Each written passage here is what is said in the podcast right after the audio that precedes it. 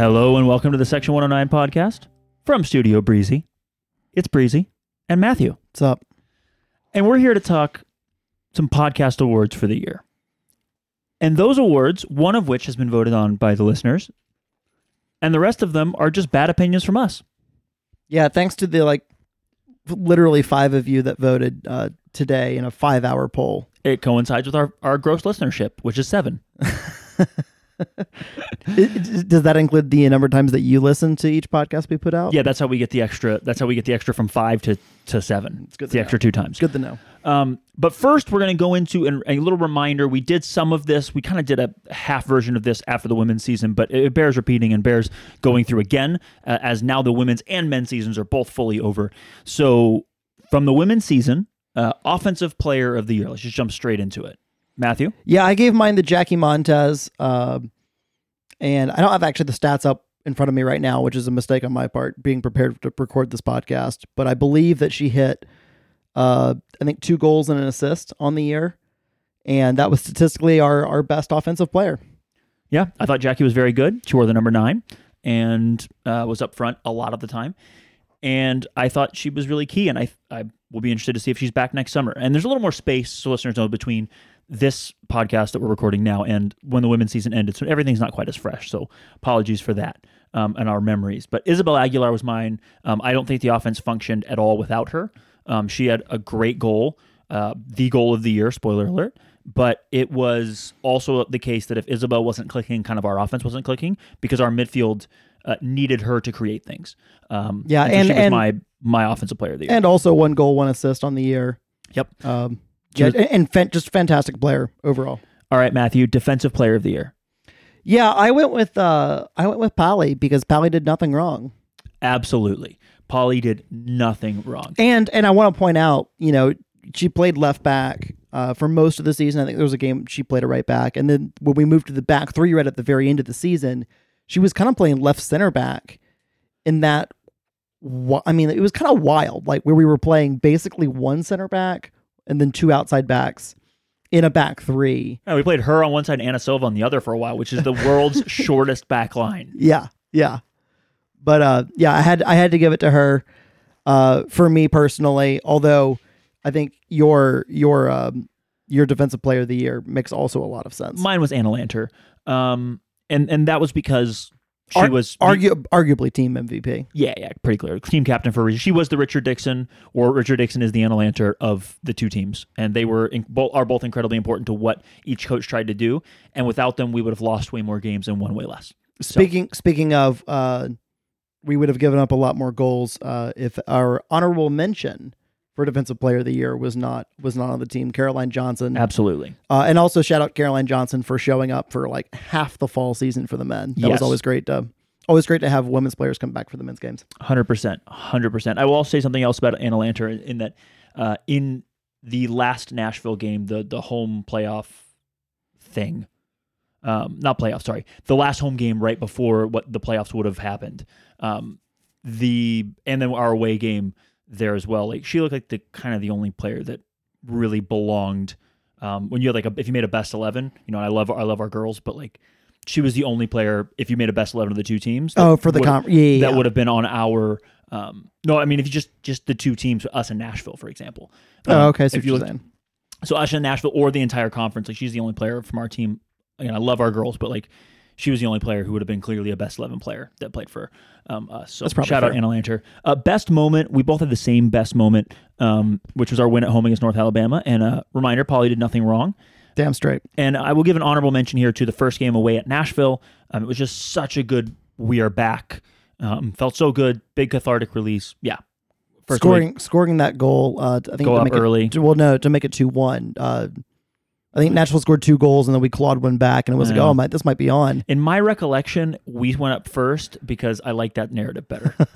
Let's not mention what the final score was. Um, go. I will give also a little tiny honorable mention to the away game at Alabama, where after the game we took the probably the photo of the season, Yeah. which was with all the players and all the um, fans that made it down. Just a really really special moment. Like we kind of got to know each other a little bit, the fans and the players in that moment, where they all came over and you know they got to At at Knoxville Force had the same had the same type of moment. Uh, that Sunday afternoon game we played, Uh, it was Yes. a big, big, big, big crowd. It was fun. Agreed. Um, goal of the year, we both gave it to Isabel for the volley. Have to. Unbelievable. Celebration of the year was the post game Nuga High, or sorry, New uh, Chatta Chatta High Nuga Low. Um, in the after the home win against Alabama, it was so good. I think the the ladies had waited all season for like to do the Chatta High Nuga Lows. They'd all been briefed. Um, and I remember like Anna Lanter had asked somebody who had asked like somebody who had asked us, like or however it went. There was some game of telephone where they're they're like, "Are we going to do that after the after the games?" And we were like, "After wins, yeah." And so like that was the first win, and like the you could see how like much everybody in the stands and on the field enjoyed that together. Yeah, yeah. Um, and I hope we do a lot more of that this next season. Um, save of the year, uh, we both gave it to Caroline Johnson against Tennessee Force. Yeah, the just like there are three different one-on-one saves that Caroline made in that in that home game to keep it to keep it close. Uh, while trying trying to keep it close. Uh, and man, like just some of the, I mean some of those are just nasty. Like I think she try, she gets chipped on one of them, just sticks a hand up and like pull Mhm. like pulls the thing out of the air, reminiscent of uh of Alec Reddington against San Diego last year. Just like sticking it, sticking a paw up and just like pulling down a ball with one hand. It was Yeah. really, really good. The game could have been much, much, much worse. So yeah, if if you're looking for more women's content, number one, next year we'll, we strive to have even more, and then number two, there's a couple interviews that we did this year with women's players. We also did a full season wrap up um, and review, kind of like towards the end, where we were doing breakdowns of some games and then of the season, and then kind of what we hope to see and how we were playing, and yeah, so you can always go back and listen to those now that's the off season, um, and hopefully we'll be doing a lot more of that with a lot more wins next year. All right, Matthew. Now on to some novel content, since we'd kind of sort of done that, some of those before. The men's season has also wrapped up. Let's go first with the very first category being Offensive Player of the Year. Yeah, so I I this isn't this isn't like a, a This isn't hard. this isn't difficult, right? Uh, the is the league's offensive player going to also be the podcast's offensive player? I think you have to Or give sorry, it, the league's best player, not just the league's offensive player. I, I think it's it's not controversial to give it to the league's golden ball or the golden boot winner, golden ball winner, and CFC's second all-time leading goal scorer, Marcus Naglestad.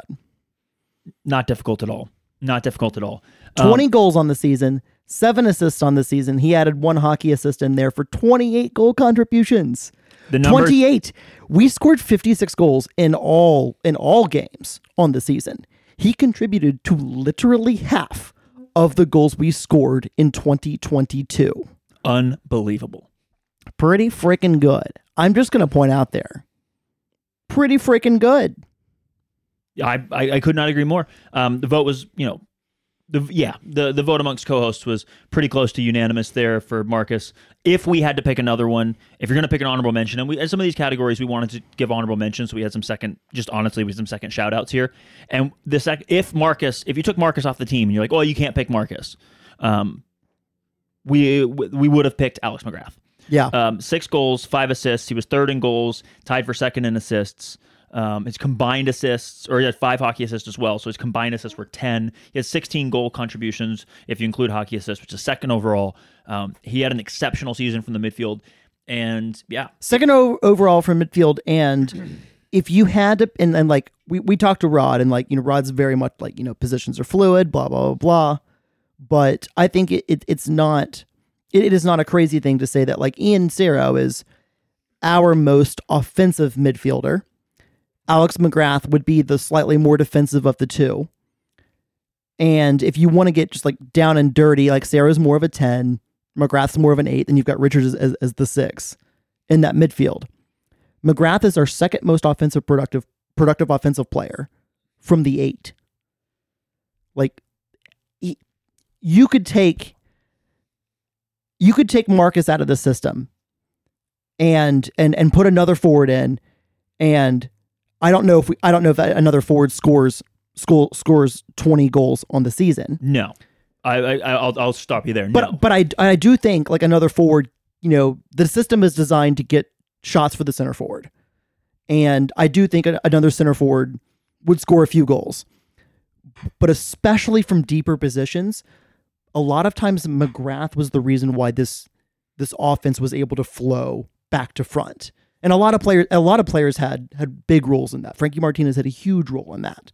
Richard Dixon's ability, mostly defensively, to be able to allow players to have the freedom to go forward helped tremendously in this. And and spoiler alert, he's going to be my defensive player of the year. Uh, and also his ability to play offensive balls, which was kind of a revelation. His ability to play forward and on the ground mattered a lot. But I think if you had to pick one player outside of Marcus that helped make things tick offensively. offensively, it's McGrath. And that's before we even get to the goal contributions that he had. Yeah, it's it's the crazy thing I think is be thinking about like Taylor Gray, who had an excellent offensive season overall. Like Alex McGrath probably had a better season. Um, but yeah, uh, so again, number one there, no surprises. Marcus. Best season in NISA history offensively, best season in CFC history offensively, and it's really not particularly close for either one of those. Um, and then, you know, honorable mention Alex McGrath, who was inc- incredibly key to what we did as an offense. Last thing I'm going to mention here Naglestad had uh, the most goals scored in a single calendar year for CFC in CFC history. He has the second most as well, um, which was last year in 15 goals or whatever it was. I think he is second in assists in a single uh, calendar year from this season with seven, uh, only surpassed by his eight last year. And I think this one's more significant for me. Wait, how many did Jimmy Two Phones have? Um, I think he also had eight. it was eight or nine, or, or maybe it was actually 10. I forget now. It might be Jimmy Two Phones. I need to go back and look. So Jimmy Two Phones in first and Marcus is in second. Is that what you're saying? Or they had the same, they might have shared the same number. Um, there's, there's something. I don't know. The point is, that's a lot of assists. Yeah, yeah, it is. It, the overall goal contributions is bananas, absolutely bananas. Um, congrats to Marcus, well deserved on your postseason awards. Yeah, it's it's Jimmy phones. I don't know. What I'm, I, I don't know. What I'm thinking. but still, like the fact that your center forward has as many assists, and we'll talk Yeah. about some of those. Yeah, yeah, yeah. Um, is just unbelievable, unbelievable. All right, defensive player of the year, you said Richard Dixon. I said Richard Dixon. Um, it's pretty clearly Richard Dixon. So like the podcast award, like we don't need to belabor it. Richard Dixon was the guy putting out fires all year. Yeah. he was the most important player defensively for us, and he wasn't a defender. Um, he did. He allowed the offense to tick, as you pointed out. He allowed the defense to tick Yeah, because we had somebody who would clean up all the messes. And for the love of God, let's get Rich some help next year he, because he was he was the best. he can't do all the work every year. Like I, I they I think like the- Also, he's a NISA best eleven player. You stupid fucking people. Yeah, so so number one, he's he's obviously NISA best eleven. That's that's the biggest snub of, of the NISA awards is that he was not best eleven. Well, this, You can make an arg- a legitimate argument. that we should have had eleven of eleven. Yeah, Okay, calm down. He, you sh- you could have made an argument legitimately that that Richard Dixon should have been given the golden ball overall for being the best player in the league because what what he allowed us to do is simply ridiculous and um and and, and like I, I I was listening to uh driving back one day uh last week or something like that like the Knights put out their their individual best 11s why would you? Do which was a lo- load of horseshit because they don't even know that Bruno Rendon was a forward and not a defender. Uh, you should not listen to But like they, them at all because one they're of them, idiots. One of them put out, uh, one of them put out a best eleven with Richard, Di- Richard Dixon as, as a defender.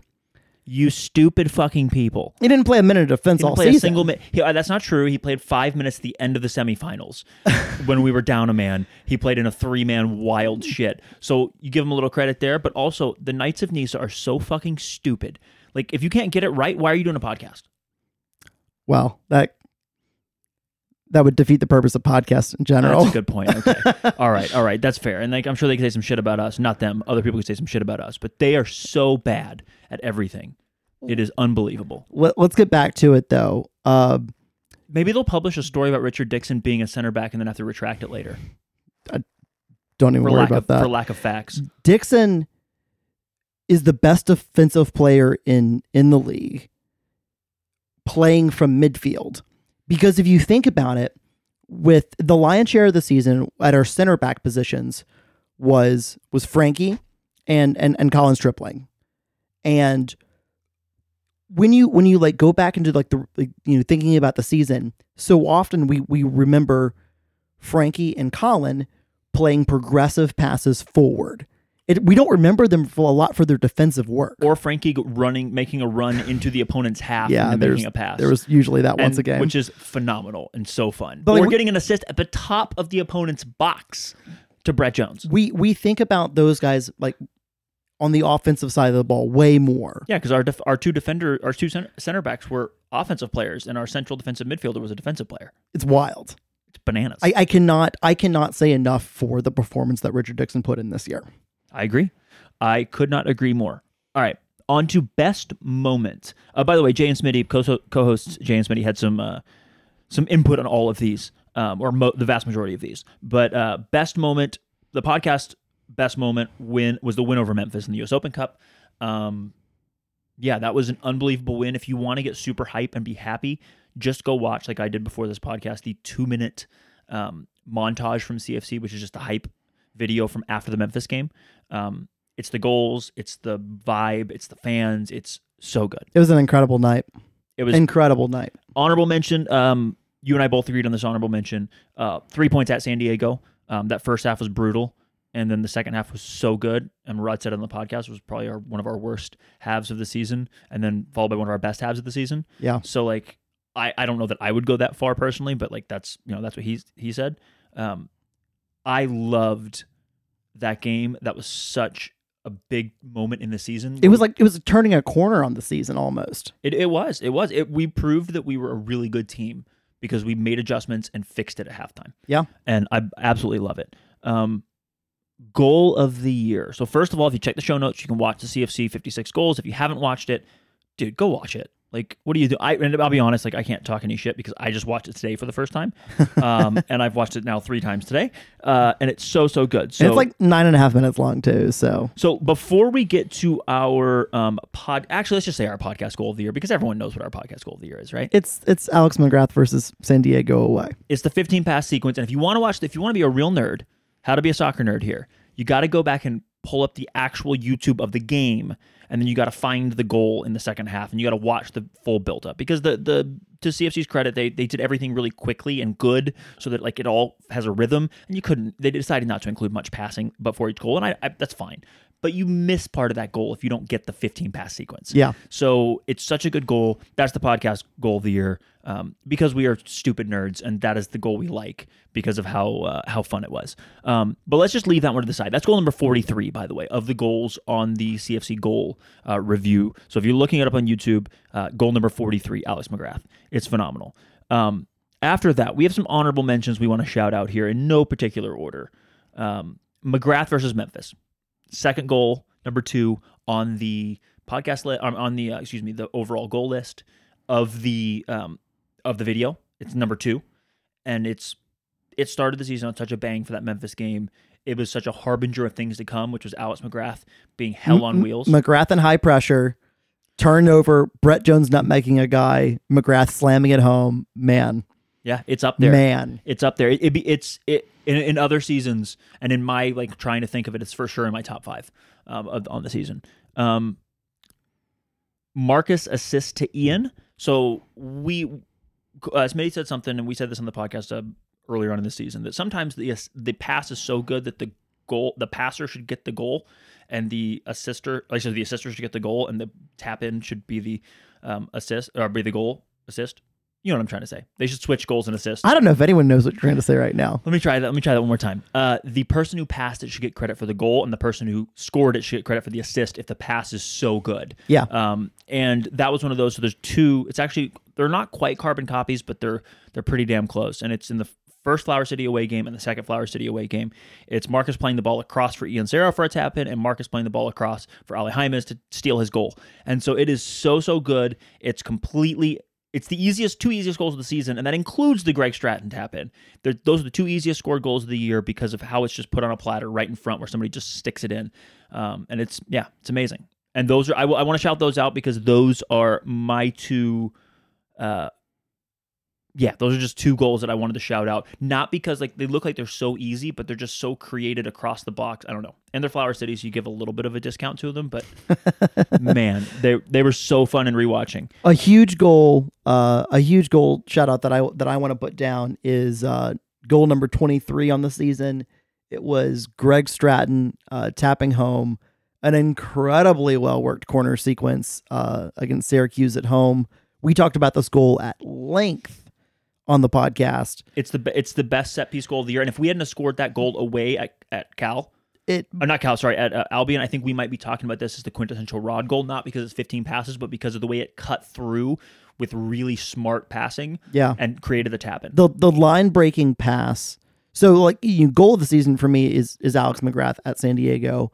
Pass of the season for me is Richard Dixon's hockey assist to Alex McGrath for him to lay back across for Stratton's tap in in that Syracuse game. It's unbelievable. And by the way, it's Alex McGrath on the assist there. For anyone listening, it's Alex McGrath, not Brett Jones. Um, sorry, listen to somebody say that today. Uh, Marcus at Cal, number four, goal number forty-one. Uh, that was goal number twenty-three for Greg Stratton. Uh, twenty-three on the list. Marcus at Cal, number forty-one. Talk us through this one. Yeah, so it it comes off of I honestly it's a really it's a really simple goal. It's it's just a throw in comes in, uh, and I think Frankie and Ian Saro like just bat it amongst themselves a couple of times.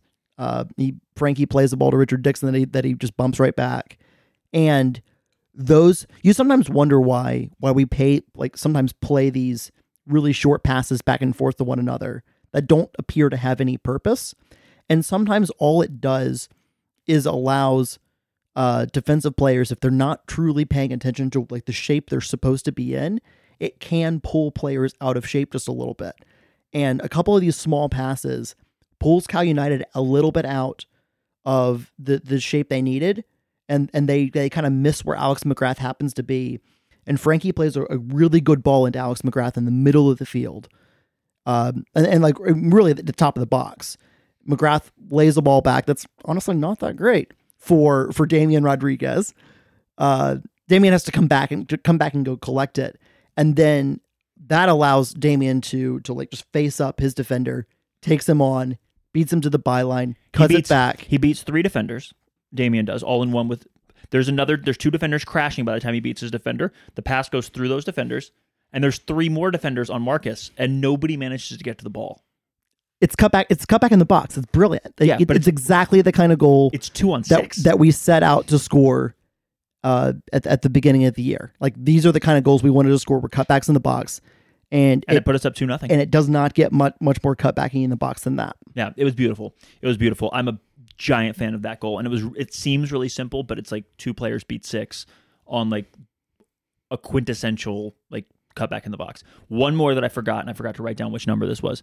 Was uh, Travis's Travis Ward's like little dink over to Marcus and finish. where he- Oh, where- LA forced at home. Yeah. yeah, and that is like that was just one of my favorites um, of the year. It's not that hard. It's pretty like I mean like it's it's a quick finish, so it's a good finish, and it's like a, a good pass at the right time, so it's like a good. But none of it's like super intricate or super hard. It's just two players making like really good plays at the same time, and you just go like two players did a one-two and took on the entire defense and beat them. Uh, let's go to our uh, our listener's choice goal of the year, Good call. uh, which, as voted on by just a few of you, uh, and it goes to Taylor Gray at home against Bay Cities, the fourth goal in that game. Uh, and and we all remember it for Luke Ferreira's incredibly good back heel assist. That's Luke Ferrari to you. Luke Ferrari uh, with maybe the pass of the season, um, the assist of the season for sure. The fact that he like takes the entire defense, which is like three guys, two two guys at this point, turns them the wrong way, pretends like he's going to give it to and, and Damian. Damien, and but he has great control of his body at the same time, where he's like shielding them off and holding the ball and juggling it, and then just back heels to Taylor, and Taylor just takes it the rest of the way It's filthy. and yeah, it was it was.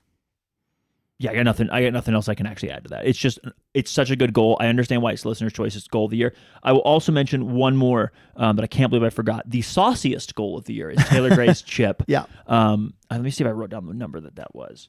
Um, it's number twenty eight. So Taylor Gray. Uh, it's a ball over the top from I believe Frankie, and he's just into acres of space, and he just chips the goalkeeper. Uh, it's it's an obscene chip. Like It's fun, is what it is. it's so saucy. And going back and watching those goals, I forgot how many just fun goals Taylor Gray had. Like he he had ten goals, Eight. eight goals. Okay, On the he had season eight total. goals, and I think six of them were like spectacularly fun. Or something. Like it just I mean he had he had nutmegs, he had cutbacks, he had this that and the other. Like they just he had so much fun, so many fun goals. All right, last category, I think. Nope, not our last category. Sorry, celebration of the year. This one was pretty unanimous. I mean, like, how do you not give it to Travis Ward's gritty Yeah, I get it. against Memphis? Like, how do you how do you not? Now, I do I do appreciate the the classic Marcus Naglestad just kick the shit out of the corner flag. Yes. it's a good one. It's a good one. Um yeah, I But like we got we got to have a I think we need to have a little bit more fun with our celebrations. Like, Tra- like Travis knew what he was doing. He had he had a couple great ones. I think the thing is like Travis has that swag where the second he scored, every time he scored, what did he have? Three goals? I think- two. Two. Both his goals, he knows immediately because he's been planning the celebration, and he's like, "No, no, don't touch me, don't touch me, don't touch me." Here's my goal celebration. He had the night night, and he had the gritty. Um, the goal celebrations, like, yeah, Travis was on another level as far as like planning, and like I feel like he's the one doing them after practice. There's another goal celebration in the Charlotte game where all four players come over and dance together. oh yeah, that was fun. Um, it was Damien, Roddy, Luke, Chris Bermudez. and Chris Bermudez came over and danced together. That was fun. Um, there were some more fun ones, but the uh, the other honorable mention that I will, the official honorable mention I'll give here is the second goal versus San Diego. Um, all the players came running over to us. Um, it's, it's right after the best goal of the season, right? The podcast goal Yep, of the season. yep. And they all come running over to us, and they have a little team celebration like in, right in front of us, and then they're celebrating with us too. And it was just a really really cool moment. And I know it's like really insular because it's like there's only twelve of us there, but it was yeah, it was super cool. And that that's my that would be my um, if I had to pick one, not that I didn't love the gritty, but that was my celebration of the year. But that ended up the honorable mention because I got outvoted by everyone else saying the, the gritty. and maybe it's I'm too old to even know what the gritty is. Um, all right, Matthew, save of the year. Man, this is a tough one actually. Um, Yeah, there was this one had uh, some back and forth and some debates.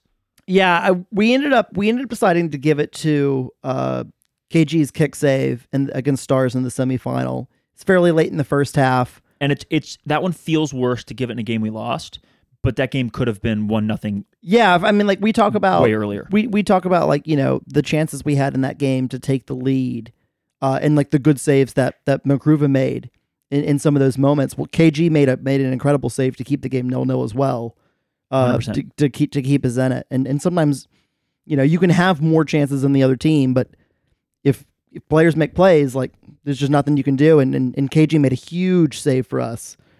Uh, in that one, and, and we just decided that because of the moment, because of the, the significance of that game, it was worth giving a um, it was worth giving the save that the season do. But like think about the goal the saves that we could have we could have mentioned. Uh, you've got KC, uh, KG versus Bay Cities on on the road, an absolutely spectacular save he makes.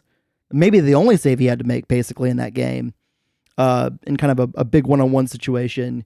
You've got the double save against Cal United, which was incredibly good. Uh, you've got some of Red saves. Uh, so I'm thinking one specifically on Minjay Kwok. Uh, Oh, where- in- where he dove- in a home game. where he dove left, saved, it went up in the air. He jumped up in the air before the ball landed and went and got the ball yeah, yeah. I mean, out of the air. So he like he did a dive save and the ball went up in the air. He jumped up, went over somebody and got the ball back. incredible, incredible. Alec was good. on one that game. We we won that game in part because he made like three one on one saves. Red also made. Uh, there's a classic. I don't, I don't actually know how great of a save it is because I don't know like uh, of how how huge an opportunity, and I think the the the wet field really really helps Red here. Uh, but there's one against Maryland Bobcats uh, away in the uh, in the August game where there's a big shot, like kind of a daisy cutter, like just across the field, and he goes and makes the sliding save, and just like slides across like another good ten yards or whatever. It's real fun. Um, there's, there's some. I think there's a good there's a good gif of that out there somewhere. Nice, the one and only game I still haven't watched this year. Literally, it's the only one I never rewatched. Uh, and then there's uh, I think there. I mean, there are a couple other good saves in there, but I think those are the those are the really big ones. Um, there are a couple actually. You know, here, let's let's do one more honorable mention from a game, uh, the Syracuse game away that we lost. Uh, Red has a couple of pretty damn big saves in the first half after we had already gone down a man uh, to keep that game 1-0 to keep us in it uh, before we get, were able to like kind of regain the game uh, and start taking it uh, taking it a little bit to, to Syracuse. And all, obviously we ended up not losing that game, but I thought I thought Red played, played pretty well uh, and made a couple big saves for us that we really needed. Yeah, I, I could not agree more. So that's all I have for my list, Matthew. It's it feels like it feels like we we could have given more awards, but we needed more categories. Maybe. But I will say, like, this was a really fun year to give awards, um, because last year we didn't score that many goals, Yeah, and, I thi- and this year we had so much more to talk about on the on the offensive side of the and basically had like 20 more goals this year than last year. Yeah, Uh, And, and, uh, and hopefully with the uh, hopefully with with next year's women's season, uh, I mean we've talked we've talked and, and we don't need to we don't need to go into it on this podcast tonight, but uh, you know hopefully that we get an earlier start on recruitment and get some get some really good players, put together a really good team, uh, and score a bunch of goals so we can talk about talk about women's team goals uh, in in in More. massive numbers as well. Yeah, I, I could not agree more. So here's to hoping that next season uh, brings back a Marcus scoring 25 goals this time, and and a uh, and a, a Taylor Gray scoring 15, and a uh, And, a- and a few Alex McGrath sure. and Alex McGrath scoring 12. Um, that's my hopes for next year. But uh, from yeah, from all of us at the Section 109 podcast, I just want to say happy Thanksgiving to everybody. and and I'm very very thankful for all of our goals this year and all of our wins. That's what I'm thankful for, Matthew. I'm thankful for all of our listeners. All five of them. Yeah, I mean, I can I can count them on my hand. That's It, it, makes a little turkey. We we should send them personal thank you cards. All right, everybody. Thanks for listening. Catch you later.